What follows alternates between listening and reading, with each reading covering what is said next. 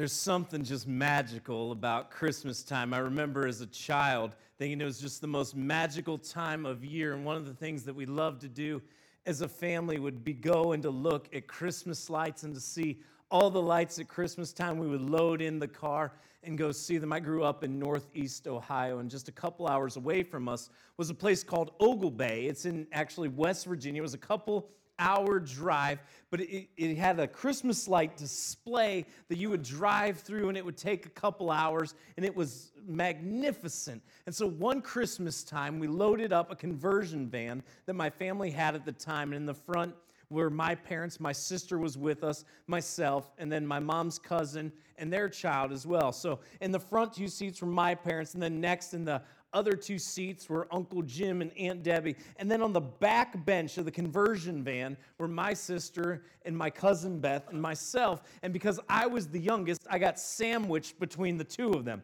and just had no space whatsoever and couldn't really move.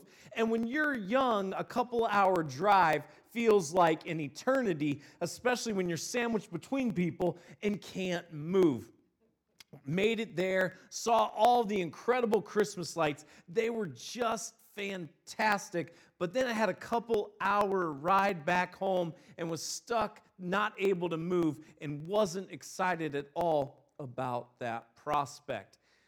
I grew up in a different time. I used to ride in the back of, of cars. I, I, think they're outlawed now. They're called station wagons. Some of you, you have no idea what I'm talking about. Some of you have lived it too. We would sit on these, I don't even think they were seats. We would just sit on these things in the very back of the vehicle, facing out the rear view window, no seat belt at all, and just, they just figured if something happened, they could someone else would come along. I like I don't know what they were thinking, but now I mean nowadays you're in a booster seat until you're 16 years old. But this was a it was a different time then, and so I was I was just sick of sitting in a, on the seat that I had no room on. So I just laid down in the aisle of the conversion van.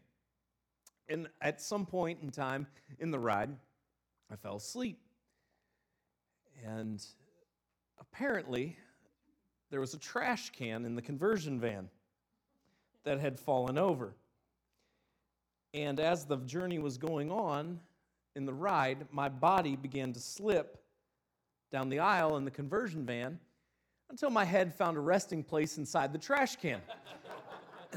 and there I slept soundly, unbothered. About an hour into the journey, my mom said, Where did Brian go? And no, no one could find me. And they, they started panicking, like, he didn't get out at one of the exit. Like, where's, where's Brian? And so they turn all the lights on in the conversion van and they see my jacket, but they still can't see me. And so they turn me over and they discover that I was sound asleep with my head in a trash can. all because there was no room for me. There was no room for me on that back bench. Have you ever been there in life where you feel like there's no room. Maybe you're riding in close quarters. Maybe you're flying and you're stuck with the middle seat and you can't believe it, but you're stuck there in the middle seat and everybody else is taking up the armrest and you just you can't move and you just feel sardined like there's nowhere for you to go. Or, or maybe you're like me and when you sleep, you don't want anyone to touch you and oh, so often God just brings us together and we marry somebody who's a cuddler and wants to cuddle all night long and can't fall asleep unless their foot's touching you and you're like, get on your side of the bed. I want my room. Give me some room. So sometimes in life, if we don't have room, it's a funny story. It's not that big a deal, but sometimes in life, if there's no room for us, it hurts a little bit. When we find out that all of our friends and all of our peers had the party, and we didn't get invited. We start to wonder well, where was my invitation? How come I wasn't invited that night? I remember when I was in middle school, the, the Cleveland Indians, they were the Indians at the time, and they opened up a brand new stadium, and they were a really good team at the time. And tickets were impossible to come by, but my parents and a couple other people secured some seats, And so we were going up to experience the new stadium. They just opened the stadium up, and we were going up to experience the new stadium. There was a place that you could park and you could walk underground, and they had they had some different restaurants that you could stop at and visit. And there was a place I don't even know if they're still in business now or not. There's a place called Fuddruckers, and they had burgers at the time that were the size of my head, and they were just just delicious. And you would go up to the counter and you would order the burger. And so we went up and we all ordered at the counter. And I remember there started to be a parents' table, and then there was a kids' table. And I certainly wasn't going to sit at the parents' table. So I was the last person to get my food. And I went over to the kids' table and I noticed there were no seats left. And I went and sat at a table all by myself. And maybe you've been there in life where it seems like you're the only one that isn't included. Seems like there's room for everyone else except for you. And if you find yourself there, if you find yourself tonight wondering, where do you fit in? If you find yourself wondering, who, who are my people? Who can I count on? Where do I fit in? Do I matter? If you find yourself at a place where you feel disconnected and you feel like there's no room for you, I hope to encourage you tonight with the story of our Savior's arrival. And we see, in many regards, that the creator of this world, who then came to save his creation, who rebelled against him, found that there was no room for him, even at his arrival. So tonight we're going to look at the beginning part of Luke chapter 2. It, Luke is a gospel writer, and that, what that is is the story of the life of Jesus. And in the first couple verses of Luke chapter 2, verses 1 to 3, we read these words In those days, a decree went out from Caesar Augustus that all the world should be registered. This was the first registration when Quirinius was the governor of Syria, and all went to be registered, each to his own town. Caesar Augustus said there needs to be a registration. We need to keep track of everyone who's part of the population. Now, filling out a census today is as easy as mailing in a form, having somebody come to your house and giving them the answers to the questions, going online, filling out the information that way. But it was a much, much more detailed process, much more difficult process in the time when Jesus was born. There was no internet, there was no postal system. And so, a way to get an accurate count meant that everyone had to go back to their home town, as we'll see in just a minute. And what's not lost on me, and I hope it's not lost on you, is here at the beginning of this setting, here setting the scene for us at the birth of Jesus, is an event that is meant to count and include everyone. And it's the beginning of where we see that our Savior was not included. An event designed to include everyone is the start to the exclusion of our Savior. Luke continues in chapter 2. And Joseph also went up from Galilee, from the town of Nazareth to Judea to the city of David, which is called Bethlehem, because he was of the house and lineage of David, to be registered with Mary, his betrothed, who was with child. Now, Joseph had called and settled in, in Nazareth he called Nazareth home. That's where he went to develop his life and establish himself. And it's about 100 miles away from Bethlehem. Now, today, if we need to travel 100 miles, it's no big deal. You get in the car, you're there in about an hour and a half to two hours based on how fast you drive or how fast the people you're stuck behind drive. And, and it's really no big deal. But there were no conveniences of cars this time. This journey was done on foot and with animals. And so, where we travel 100 miles and don't think twice about it, at this time, 20 to 25 miles a day was all you could travel. And it was a grueling process to begin with. Never mind the fact of Mary being in the late stages of pregnancy. Oh, and by the way, as if the journey wasn't grueling enough, here is Mary in the late stages of pregnancy, but she's not married to Joseph. They're engaged. And at the time, this would be something that would ostracize her and ostracize them. Now, God supernaturally brought an angel to tell Joseph and to tell Mary his plan, to tell Joseph and to tell Mary exactly what was going on. But good luck explaining that one to your coworkers and to your mom and dad. Yeah, an angel of the Lord appeared to me and told me all of this. Mary, in misery, in the late stages of pregnancy, the discomfort, and now having to travel 100 miles on top of it. Being ridiculed as the rumors spread and word leaked out, as people saw her growing belly. Assumed it was Joseph's, or when they found out it wasn't Joseph's, began to talk all the more. And here in the midst of that lack of understanding, here in the midst of that being dismissed by their peers. That God would choose to show up and to work in the lives of two individuals, two young people who were in love and who were engaged to be married, who had promised that they would spend the rest of their lives together, but weren't even married at this point. And here God shows up to pull off the miraculous amongst two people who'd be rumored about and ostracized by their society. And here God chooses to pull off the incarnation.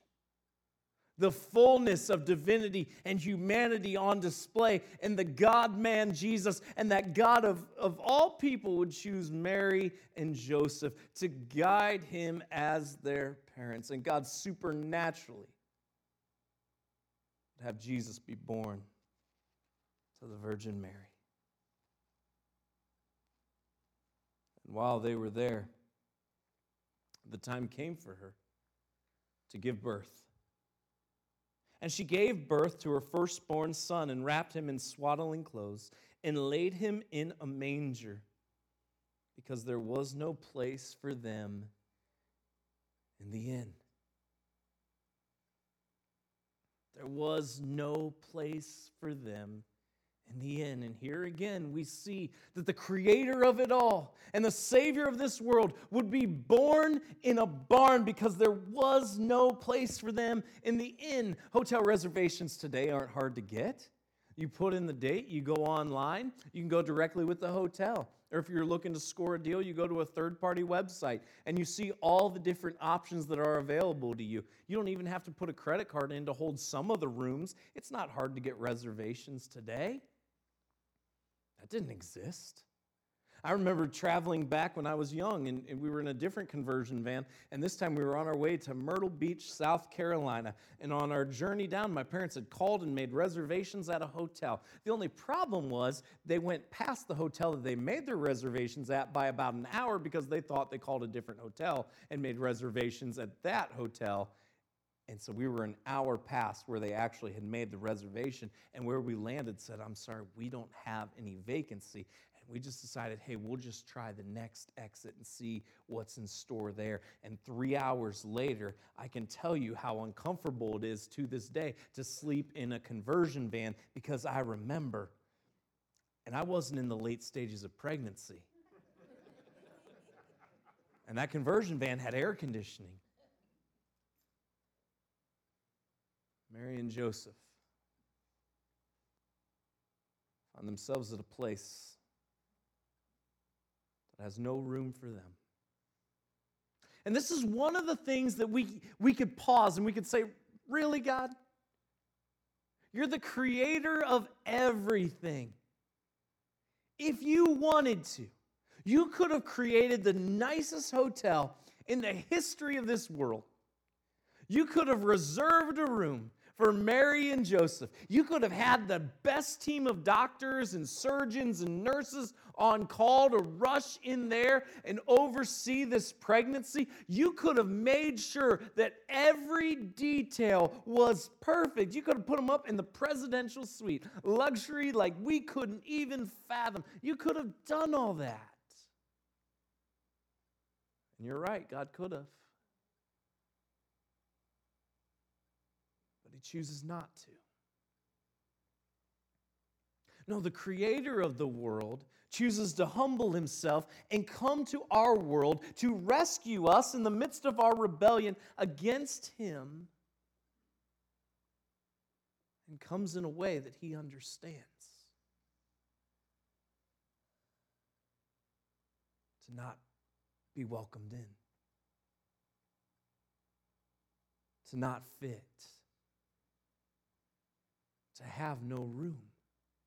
And some people look at our society today and they shake their head and they say, What is going on in this world, in this post Christian society that we live in? What, what is going on when there is no room for God in our culture and in our society? And I just would encourage you if you find yourself there and you feel hopeless and you feel helpless, I just want to encourage you with the fact that this is nothing new to God. When He showed up the first time, there was no room for Him. This is one of the fascinating things about our Creator. That He doesn't force Himself into the story of our lives, He doesn't force Himself into our world. Instead, He offers Himself. And He gives us all the choice and the chance to respond to Him.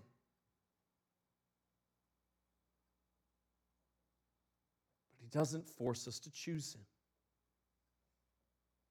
We fast forward to the final book of the Bible, Revelation. Revelation 3, verse 20 tells us this Behold, I, Jesus, stand at the door and knock. If anyone hears my voice and opens the door, I will come into him and eat with him, and he with me.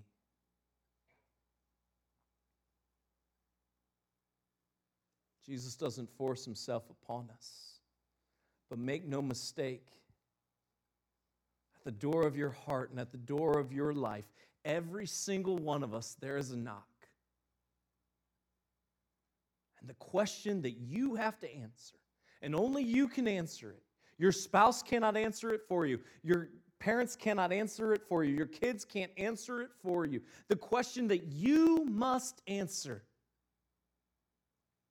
is Do you have room? Do you have room in your heart? And do you have room in your life to let in the Creator? The Creator who came, who humbled himself and came to our world to intervene in our story because every single one of us has rebelled against Him. Every single one of us has made the choice at some point in our life God has a way this way, but I want to go this way. We've all chased after that. We've all run after it, whether you've even realized it in the moment or not. And the fascinating thing is that even though we've rebelled against our Creator, He still loves us. And He loves us so much that He gives us the chance to choose. And today He stands at the door of your heart and at the door of your life. And he knocks. And if you will open the door and invite him in, he will save you. And he will redeem you. And he will set you free. He will give your life purpose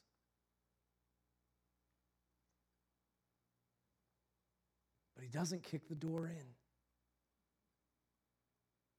And he doesn't force himself upon any of us. Make no mistake, he knocks on every single person's door. But it's up to you. and you alone. Whether you will open up the door. And the question that you must answer is Is there room? Is there room in your heart? And is there room in your life for you to invite the Savior of this world in to save you and set you free? That a God that we rebelled against loved us enough to humble himself and to come to our world to live a perfect life, to die on the cross, and three days later rise again, proving that he was victorious over sin, death, hell, and the grave, and that we have hope.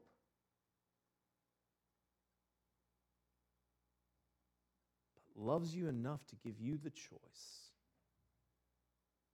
of whether or not you will follow after him. No one can make that choice for you.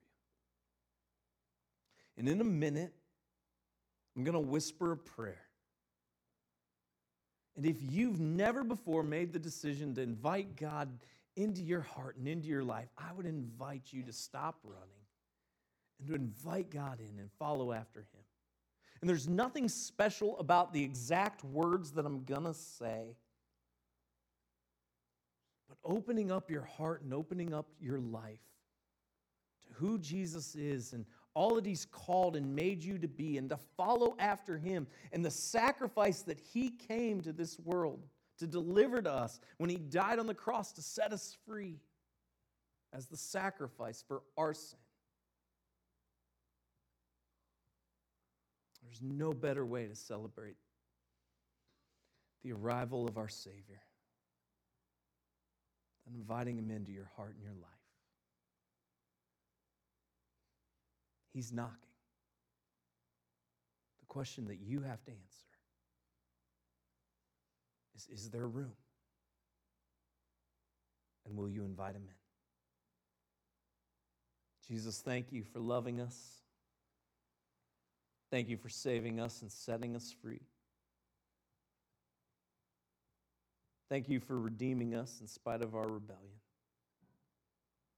God, I pray right now for the person here. I pray for the person that's streaming that's never before made the decision to follow after you. And God, I pray that right now will be the moment that they open up the door to their heart and the door to their life and invite you in. God, in the quietness of this moment, in the quietness of their heart, they just repeat this prayer to you Jesus, I recognize that I've fallen short.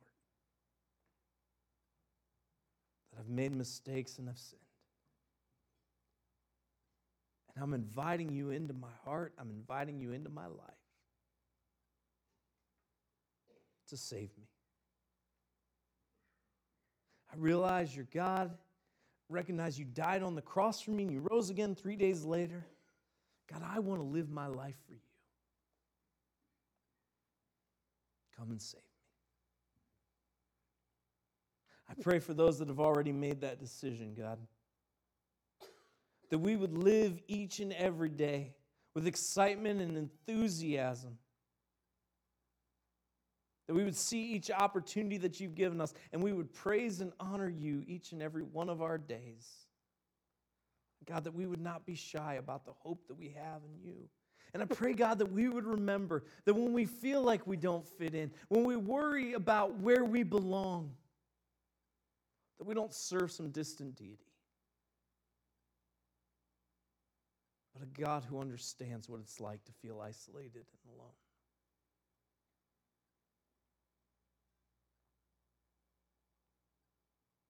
God, that we remember your love for us shown on full display. when You came to this world to save us and set us free. It is with thankful hearts that we thank you, Jesus, for the hope that you offer to us in our salvation. And it's in your name, our Savior's name, we do pray. Amen.